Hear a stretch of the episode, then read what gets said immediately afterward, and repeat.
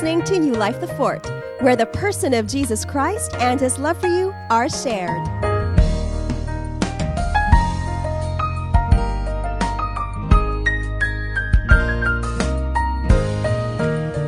Wow, it is a privilege to be here. You know the word comfort. You know the Bible says the God, our God is the God of all comfort. Comfort, the fort has come. When you come here, you come to a fort. Our God is a fortress, and this is a fortress of new life that is in this place. And as we live here today, everywhere you go, the fort has come. Because church is not just a place we come, we carry church with us everywhere we go. And we are the church that goes and takes the God of comfort with us. So come on. I love new covenant reality. I love the fact that God has opened access to heaven freely for all men and uh, we can access heaven whenever we want. I say it's a bit like me going to my dad's house, and whenever I go to my mum and dad's house, I can go to the kitchen and open the fridge, and I can take out whatever I want because I'm a son in the house. And whenever my new covenant teaching reveals to me that I can access heaven and all of heaven's provision is mine. I can access my dad's fridge. I can open it up. I can take whatever I need. Isn't that beautiful? But the scripture says that if any man be in Christ, if any man has received a new covenant, he becomes a new creation. And the new creation revelation teaches me that in the new covenant, I can go to my dad's fridge. But as a new creation, I become a fridge and I live on this earth as a walking, talking resource center of heaven on earth. And I've got heaven in me to give out. So you are a new life fort. You can access the fortress who is our God and you can find new life in Him. But as you leave this place and you go into the world, you become a fortress of new life. Everywhere you go, you deposit new life with you because everywhere you go, the fort has come and the God of comfort is with the people of Manila because of you. Hey, that's awesome. Come on. So it's a great privilege to be here. It's a delight to be here. And uh, you have some amazing leaders. And uh, they are worthy of all the applause and honor that you can give them. And I believe you should appreciate them. Just an amazing couple. Really, bless you. Look, I've come, I want to I have one session with you today. I have one opportunity to do my very best to deposit the best truth that I can into your hearts. And uh, so, what I'm actually going to do is uh, I'm going to preach from the book that I wrote three years ago.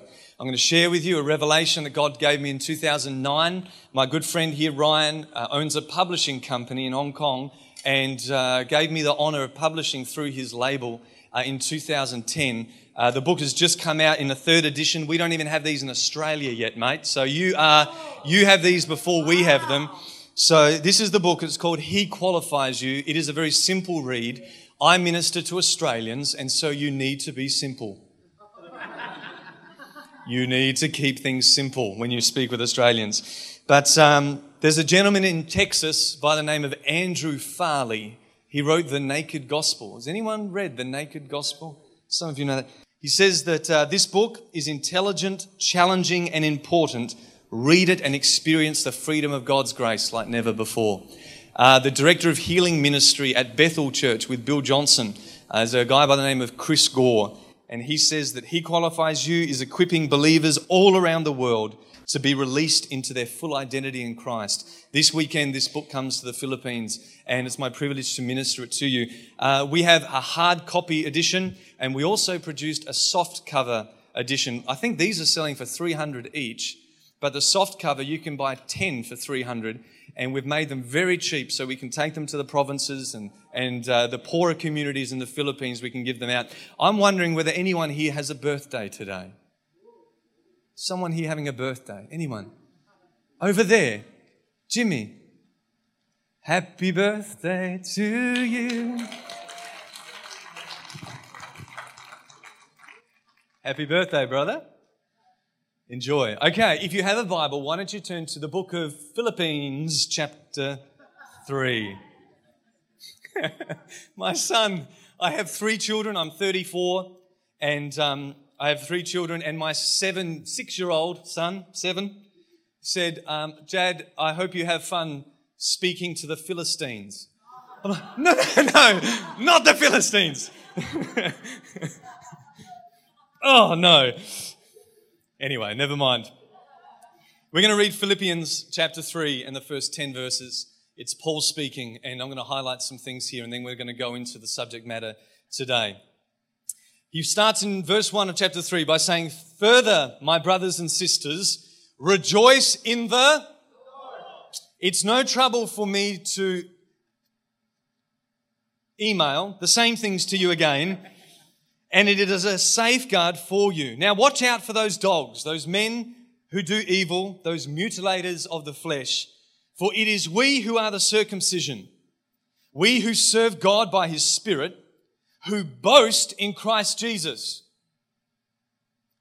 We rejoice in the Lord. We boast in the Lord.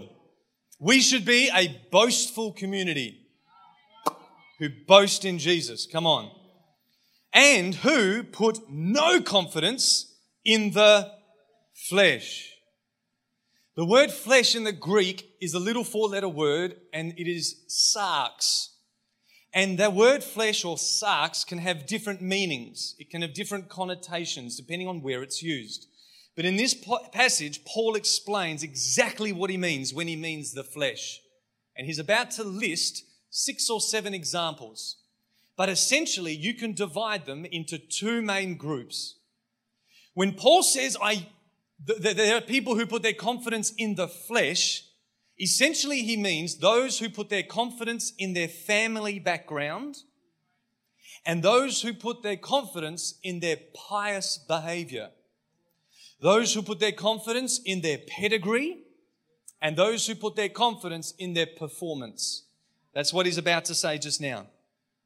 Verse 4 Though I myself have reasons, verse 4, for such confidence.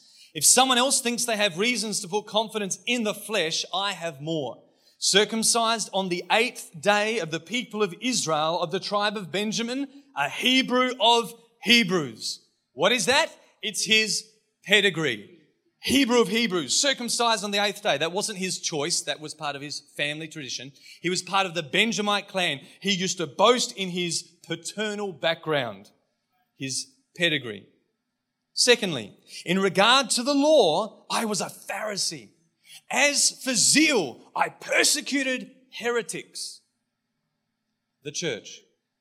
As for righteousness based on the law, I was faultless. Paul said, in my previous way of life, before I met Jesus, I used to boast in two things.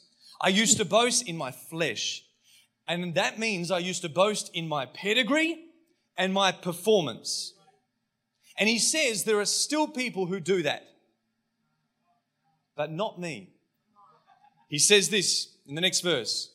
However, what were to my gains, I now consider loss for the sake of Christ. What is more, I consider everything a loss because of the surpassing value or worth of knowing Christ Jesus my Lord, for whose sake I've lost all things. In fact, I consider them garbage. How many of you have the King James Version? Maybe not. In the King James, it says, I consider them poo. Why? That I may gain Christ and be found in him. Not having a righteousness of my own that comes from the law, but that which is through faith in Christ, in him, in Christ. The righteousness that comes from God on the basis of faith. Verse 10 I want to know Christ. Come on. Paul said there are two groups of people. There are those who boast in the flesh. And he said, I used to be one of them. To boast in the flesh means to boast in your pedigree and your performance. But he said, since I've met Jesus, I consider my pedigree and my performance poo. The only thing that matters is my position in the person of Jesus. Now we need to ask ourselves a very intelligent and logical question. Why did this group of people believe that boasting in their pedigree and boasting in their performance was actually the right thing to do. They weren't being rebels. Paul thought that was a good thing. There was something about his upbringing. There was something about his lifestyle, his indoctrination, his teaching, his education. There was something about the culture he grew up in that taught him that your pedigree and your performance actually matters to God. And that is what you boast in. Why did he think that? And I believe the answer to that question is found as we understand God's three major covenants that he has made without kind throughout the history of the scriptures. In the Bible, as you read the scriptures, there are a number of covenants God makes. Some people say six, some people say seven. But there are three major ones. And they are represented by the three men who the New Testament teaches about more than any other men. The three Old Testament characters that are taught about in the scriptures above any others. The first is a guy called Abram or Abraham. The second is a guy called Moses. And the third man is none other than Jesus. Abraham, Moses, and Jesus, the reason that they are written about, taught about more than any other characters of the Old Testament, is because they represent the three major covenants God has made without, to mankind throughout history. And my theory, my thesis, my presentation to you today is very simple. Under the Abrahamic covenant, God blessed his people only because of their pedigree. If you were a child of Abraham, you qualified for God's blessing. And so you boasted in your pedigree. Then Moses comes along and things change. Now your pedigree is no longer enough. What matters is your performance. And then Jesus comes along. And Pedigree, performance mean nothing. The only thing that qualifies you for the blessing of God is the fact that you are positioned permanently in the person of Jesus Christ. And so the scripture, Paul can write and he can look back over history in Corinthians and he can say, listen, all of God's promises that he has made, no matter how many he's made, they are yes in Christ. Which means that if you are in Christ, those promises are yes to you, and your job is to say, Amen. You say it with your lips, you it with your lifestyle, you push through adversity and challenges and the things that come your way because you believe that I qualify for the promises of God because Jesus did on my behalf and I am positioned in Him. Amen. Amen. Amen. Are you ready? I'm going to tell a story. Genesis chapter 12. Benjamin read it this morning. God speaks to a man called Abram. And he says, Mate, it, it's there in the Hebrew.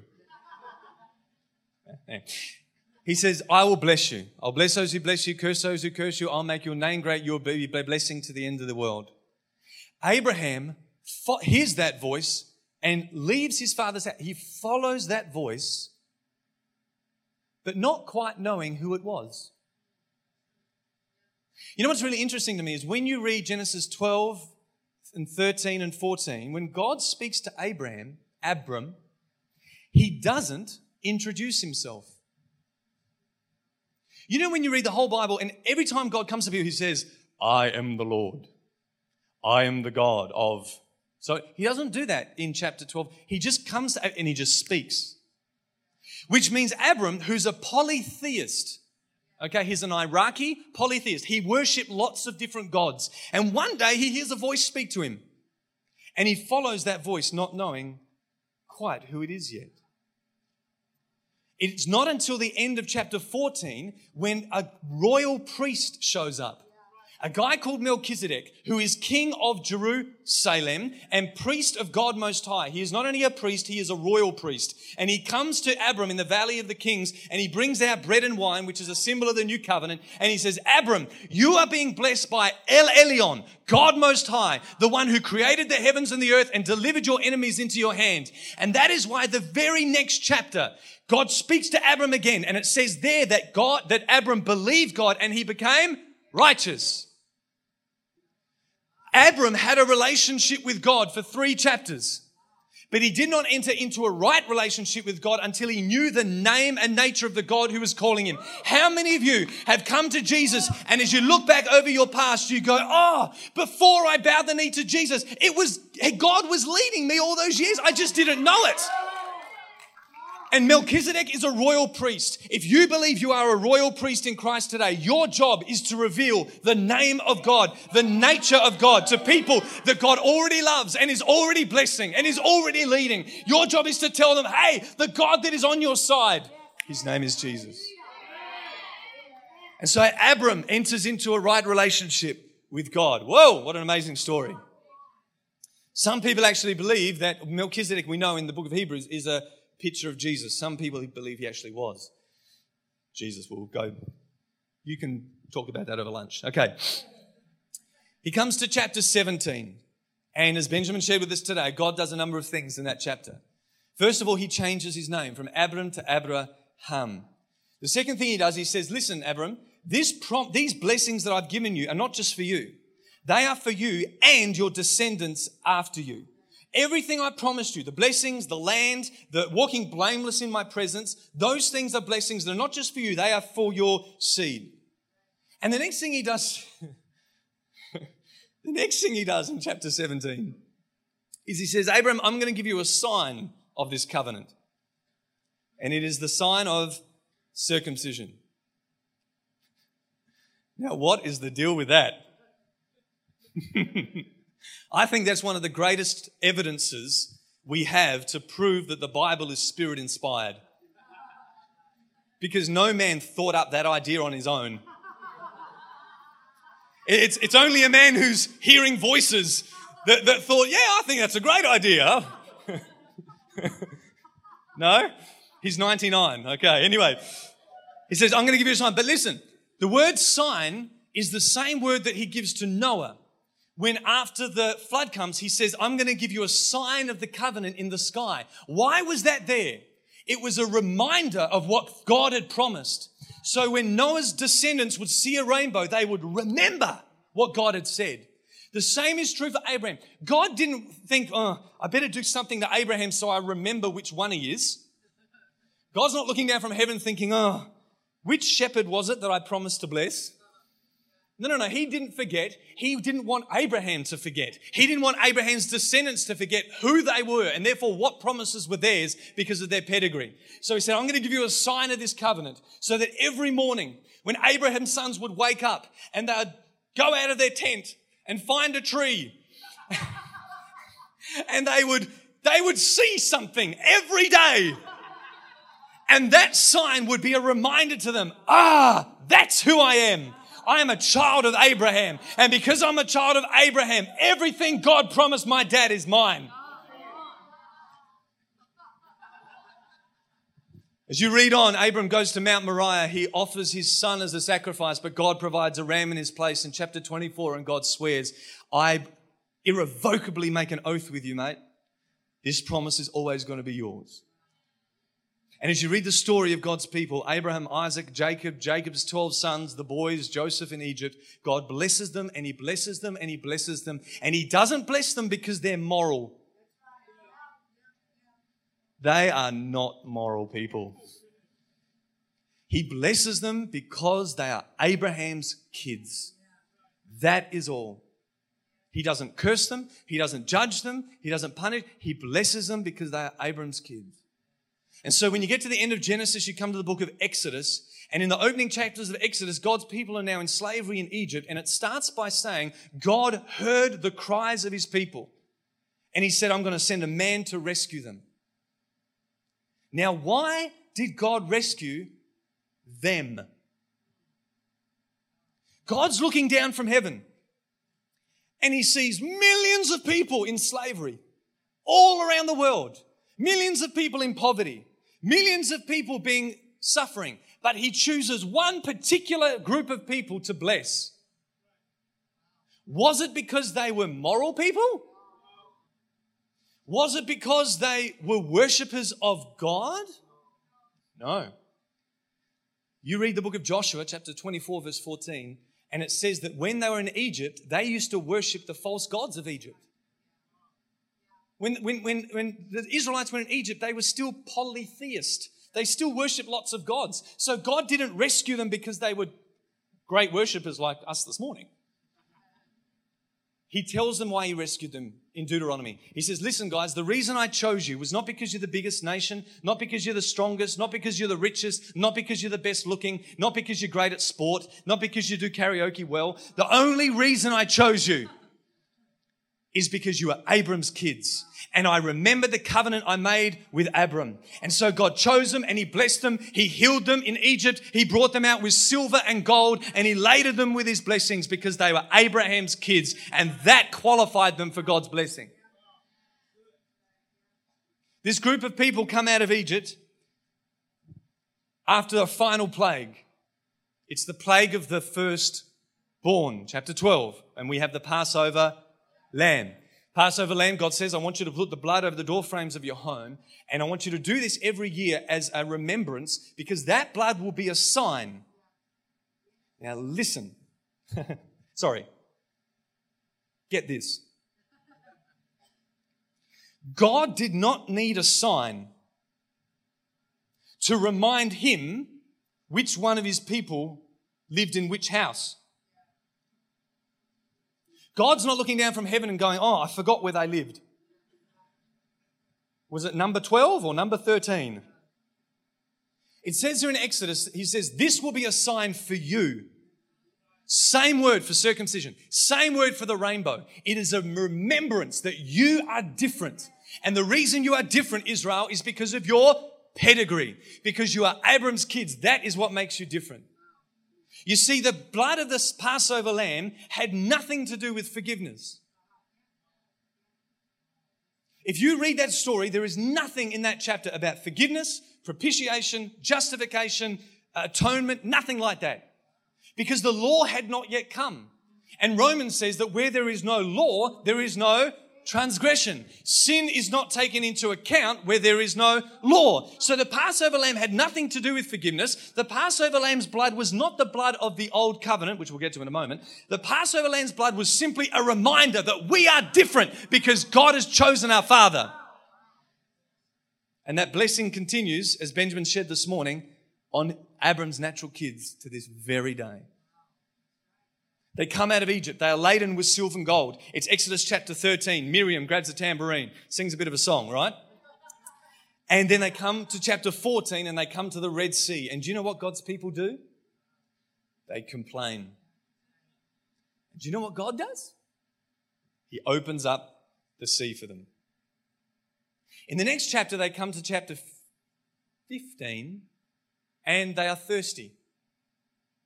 And what do they do? They grumble and they complain.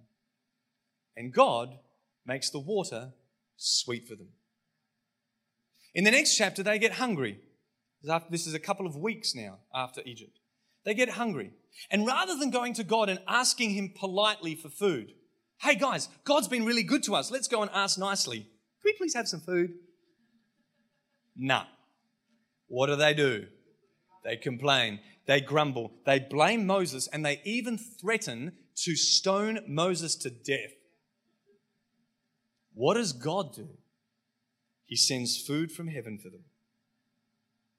In fact, an amazing thing happens in chapter 16. Not only does he send food, but he gives them a little test. He says, Listen, I want you to only collect it on six days, and on the seventh day, I want you not to go out, rest, store some overnight. Don't go out on the seventh day. And do you know what the people do? They go out on the seventh day. They store stuff overnight. And do you know what God does when they break the Sabbath? He just sends food the next day. The next chapter, they complain again about their water. This is chapter 17 now.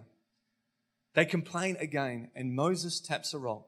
Water comes out, and God meets their need yet again. My friends, God is not blessing them because of their behavior. God is not blessing them because of their good attitude. God is not blessing them because of their thankful hearts. God is blessing them just because they're Abraham's kids. He's being merciful to them and he's being faithful to the promise he made to their dad. He didn't say to Abraham, I'll bless you if you behave. I said, I will bless you. I make an irrevocable covenant with you and your descendants after you. And that's why he is blessing them because their pedigree qualifies them. But in Exodus 17, um, an amazing turning of events happens. We don't really find out about this until Psalm 95, and the book of Hebrews brings it out as well. But in Exodus 17, it says that for the first time, they hardened their hearts toward God. And so God brings them to a mountain in chapter 19 called Mount Sinai. Moses goes up to the mountain and he says, Listen, mate, I want you to tell the people something. You have seen how I have carried you out of Egypt on eagle's wings and brought you to myself. But from now on, you will be my treasured possession only if you obey me. Moses comes down the mountain and he says, Hey, this is what God said that, we will be his treasured possession and his uh, priesthood for him, but only if we do every single thing he tells us to do. What do you think? And the people say, No worries. They say, We will do everything God ever tells us to do, always. Now, this is the same group of people that couldn't even pick up bread properly two chapters earlier. They are not an obedient people. They are not trusting in the goodness of God. They've become self righteous and they are trusting in their own ability to obey. They say, Yeah, yeah, yeah, yeah. We will base our whole relationship with God on the merits of our obedience. No worries. So in Exodus chapter 20, God thunders the Ten Commandments from Mount Sinai. They say, Oh, this is a bit hectic. Moses, go on and talk to God for us. Moses goes up the mountain and he gets more instructions. He comes back down in chapter 24. This is amazing. And he says in chapter 24, he speaks the words of the law. And he says, listen, if you obey, God will bless us. But if you disobey, God will curse us. And the people say, yes, we agree. Then he kills a bull. He sacrifices a bull and he reads the law from the book of the covenant. And he reads it. This is now the second time they're hearing the law. Let everything be established in the presence of two or three witnesses. He is establishing this. He reads it to them and, he, and then they respond again and they say, Yes, everything God says we will do.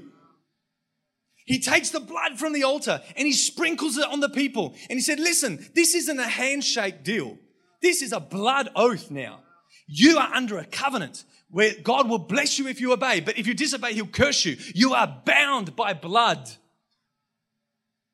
He sprinkles the blood of the people on the people. This is the blood of the covenant, the blood of the covenant. And then God says, Moses, come back up to me. So Moses comes up the mountain again and he takes 40 elders with him, or 70. 70. He takes some old guys, right? they climb up the mountain and they get to the top and it says they eat with God and they see a vision of his feet like sapphire on the emerald sea. And then they come back down. How long does it take an 80 year old man to walk up a mountain? I'm going to suggest to you it takes a whole day to get up there and a whole day to get back. Then what happens is God says to Moses, Listen, I want you to bring Josh with you. Come back up with Joshua. So he goes back up the mountain and they stop halfway for six days. And then God says, Moses, come into the cloud. On the seventh day, Moses goes into the cloud and he is there with God for 40 days and 40 nights. Get this. He sprinkles blood on the people, the blood of the covenant. Two days, he comes back. Seven days, that equals two plus seven, nine days. Then he's in the cloud for 40. This is now 49 days since he sprinkled the blood. 49 is seven times seven. It's seven completed weeks. On the 50th day, God puts the tablets in his hands. And as soon as God puts the tablets in his hands, he says, Now listen, Moses, down there, your people are worshiping a golden calf, and I am going to kill them. Moses had no idea that was going on. He was up the mountain enjoying Jesus festival, right? He's, he's, he's having glory encounters with God. And all of a sudden he said, now you're going to kill. And Moses says, no, no, no, no, no. God, you can't do that. They are Abraham's kids. When you read the book of Galatians, you find out that even though the law covenant came, Paul says the Abrahamic covenant still existed. Whatever. Okay, so God and Moses says, no, no, no, you can't kill them. Moses comes down the mountain. He has the Ten Commandments. He sees the people worshiping a golden calf and he breaks all the Ten Commandments. He's the first man in history to break all commandments at once. He breaks the Ten Commandments. And he says, and he says, Aaron, did you do this? And Aaron's like, no. We just threw our gold in the, the fire and abracadabra, you know, like. And Moses says, now listen, if you are for the Lord, come to me. And who rallies to Moses? Aaron, the biggest hypocrite of the lot of them. The one who led them into idol worship, the one who lied about it. He runs up to Moses and says, Yeah, we're on your side, mate. Bro, they take swords, and Moses says, Now go through the camp and kill your brothers. And on that day, they take swords, they run through the camp, they spear their brothers to death, they cut their heads off, they kill 3,000 of their own family. They come back to Moses. They've got blood all over them. They've got swords with sweat and hair and pieces of flesh. And God says, You guys will make great priests You want to condemn your brothers? You want to have blood on your hands? You want to be hypocrites and blame other people for the very thing you do? You're going to represent the old covenant. How? I tell you what, there are Christians around the world that think their ministry is a ministry of condemnation to convict their brothers on the very same things they do. Our priesthood is of Melchizedek that reveals the name and nature of God to people who he loves and who he blesses. Anyway, whatever. Okay. Too much for one day. 3,000 people die in a day. Why did they die? Because they worshipped a golden calf. Did they used to worship false gods in Egypt? Moses goes back up the mountain, he gets new stone tablets, and over a period of however many weeks, they enter into a building project. On the seventh week, after seven weeks, the glory cloud of God comes on the tabernacle. Trumpets are blown in Numbers 11, 10, and the people move on toward the promised land. Within three days of traveling, how many of you can guess what they did? They grumbled. And because they grumbled, God sent a fire from heaven and killed a bunch of them. In the next chapter, Numbers 12, Miriam murmurs against Moses. And it says there in Numbers 12, God spat in her face and she got leprosy. In chapter 13 and 14, Moses sends 12 spies into Canaan. Two of them come back with a good report, but 10 of them come back with a bad report, and God kills them. In chapter 15, they find a man who is collecting firewood on the Sabbath. They bring him to Moses. They say, Moses, this guy's picking up sticks, and it's not day one to six. We're betwixt. What do we do? Moses goes to God, and God said, He broke my Sabbath, kill him. In chapter 16, there's a man called Korah, and Korah is a leader in the community. He incites 250 other leaders to, to rebel against Moses. Because they rebelled against Moses, God opens up the ground, swallows them alive, and burns them to death. The rest of the Israelites come to Moses and say, Moses, this is your fault. And because they blamed Moses, that day, 14,700 of them were put to death in a single day because they blamed Moses for what was happening. Ladies and gentlemen, what is God's problem?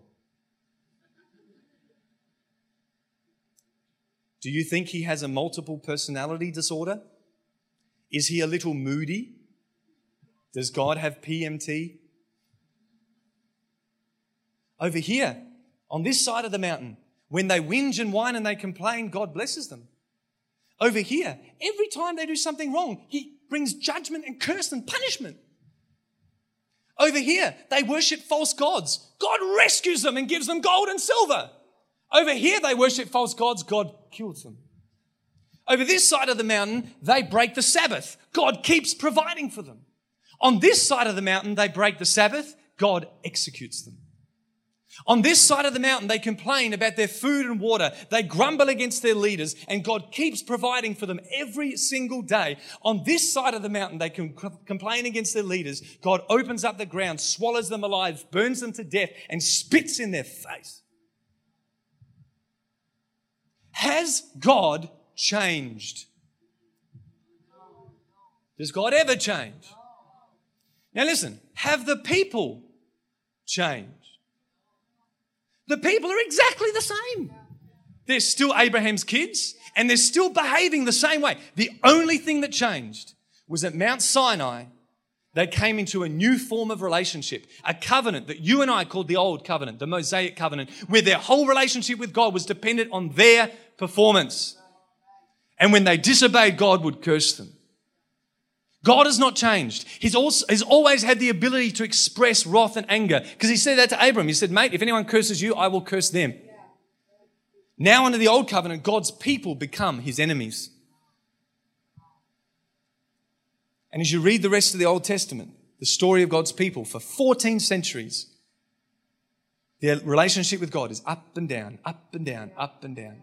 When they obey, he blesses them. When they disobey, he curses them. They have a good king, a bad king, a good king, a bad king. Then eventually they are so disobedient. He hands them over to devastation, defeat, doom, death, and destruction. And in Jeremiah 2, he says, I even divorce myself from you because you have broken our covenant.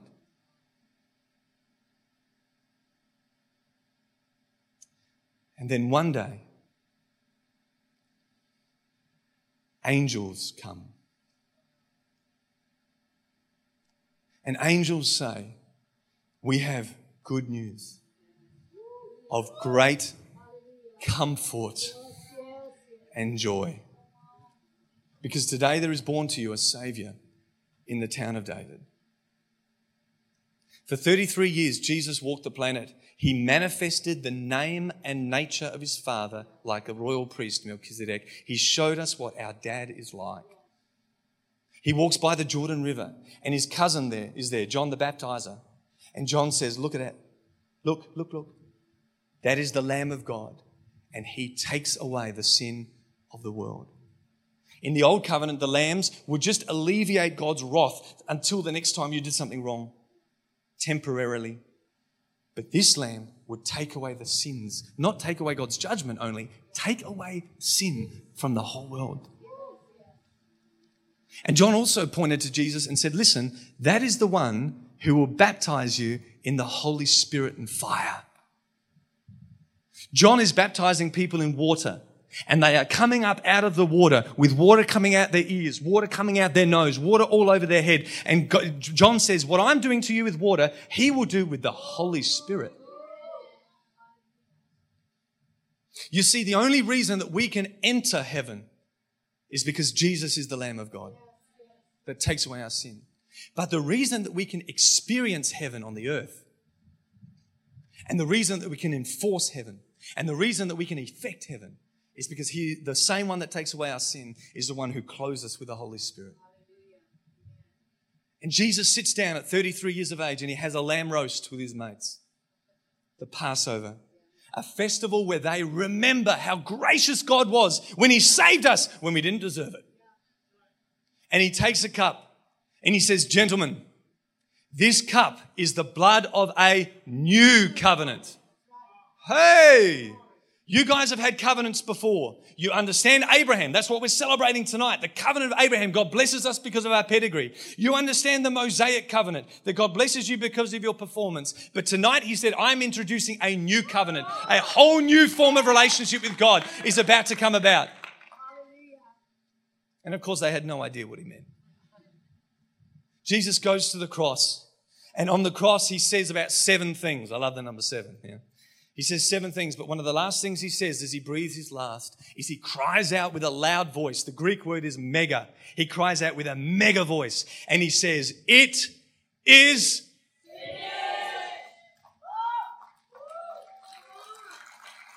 Whoa. Now, what finished? You can imagine all the reporters there taking notes. Don't die yet. Tell us what finished. what do you mean? Because listen, Jesus' work hadn't yet finished. He still had to die. He still had to be buried. He still had to preach to the spirits in dungeons. He still had to rise from the dead, lead captives in its train, sprinkle the heavenly utensils. He still had to sit at the right hand of the majesty in heaven and come again for his bride. Jesus had a lot more things to do.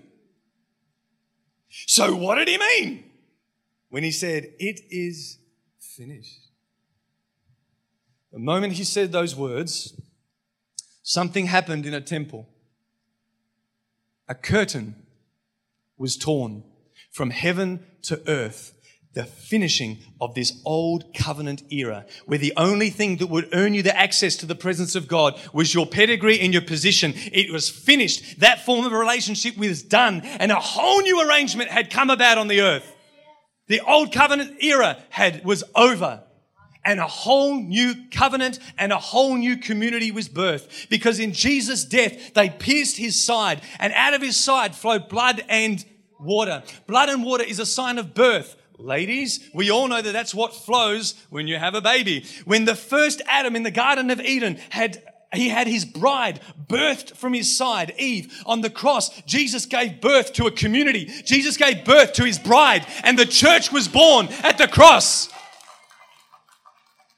And then 50 days later, 50 days after the blood was shed, Acts chapter 2 came about. And when the day of Pentecost had fully come, they were all gathered together in one place. And the, suddenly there came a sound like of a mighty rushing wind. It filled the whole house where they were sitting. And there came what appeared on them tongues of fire. How many of you grew up with a, a children's Bible and it had a picture of a little flame on people's heads? That is not what happened. In Acts chapter 2, it does not say that fire appeared on their heads. It said fire appeared on them. John the Baptist said, What is happening to you with water will happen to you with fire. What the people saw that day was from the soles of their feet to the top of their head, they were covered in the fire of God. It is now the 50th day, the day of Pentecost, since the blood of Jesus was shed. Under the old covenant on the 50th day, the swords of the brothers condemned their own brothers to death. On the 50th day of the new covenant, Peter preaches and the sword of God's word pierces their hearts and they say, what must we do to be saved? On the 50th day after the old covenant was shed, the fire of God's wrath burned in judgment against his people. On the 50th day after the new covenant blood was shed, the fire of God's love and passion and empowerment came on his people. On the 50th day after the old covenant blood was shed, 3,000 people died. On the 50th day following the new covenant blood, 3,000 people were saved and a whole new era began. Oh, give him a shout. Come on. And the good news of the gospel is that when you believe in Jesus, in Jesus, you are clothed in Him. You are covered in Him. You are hidden in Him. And therefore, all of God's promises that Jesus qualifies for are yours. Because Jesus has the perfect pedigree. He is God's Son. And in fact, not only that, but he is the seed of Abraham. Galatians says, listen, listen, listen. God said, I will bless you and your seed. And there is truth that that means God will bless Abram and his natural seed, like sands on the seashore. But Paul says ultimately what God was actually saying was that I will bless you and your seed, singular. And that seed is Jesus. And so if you are in Jesus, all the Abrahamic promises are his and all the Abrahamic promises are yours. And you are like the stars in the universe. All the pedigree based promises are yours. So when you read Genesis 12 and it says, I'll bless you, make you a blessing, your name will be great, you will bless the families of the earth. I say yes because Jesus qualifies, therefore I qualify as well. But there's more than that all the performance based promises of the Mosaic covenant. Jesus qualifies for them as well because he was perfectly sinless and obeyed every dot of the law. He satisfied perfectly the judgment of every disobedience and he satisfied perfectly every obedience to the law. So Jesus qualifies for every blessing of the Mosaic covenant. Deuteronomy 28, I'll bless you in the city, bless you in the country, bless you in your going, bless you in your coming. The vine of your, your fruit and your vats will overflow. All that, the, the womb of your livestock, all that. There are promises. They are yes, not because we obey. They are yes to Jesus because he obeyed, and because I am in him, they are yes to me. All God's promises are yes in Christ. And in the new covenant, there are a whole lot of promises that become mine as well. God promises to blot out your sin and never, ever, ever, ever remember them again. He said, listen, this is an everlasting covenant. This Mosaic covenant was temporary. It was just a temporary thing that I didn't actually want to happen. I don't delight in the sufferings of bulls and goats. That thing doesn't flick my switch.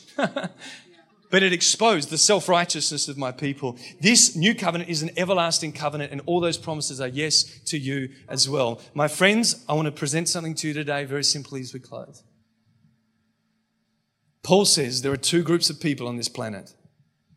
There are those who have confidence in the flesh. They boast in their pedigree and they boast in their performance because they believe somehow that that matters to God. And the reason that they do that is because that is the history of God's people. But my friends, a whole new era has come where pedigree and performance are poo.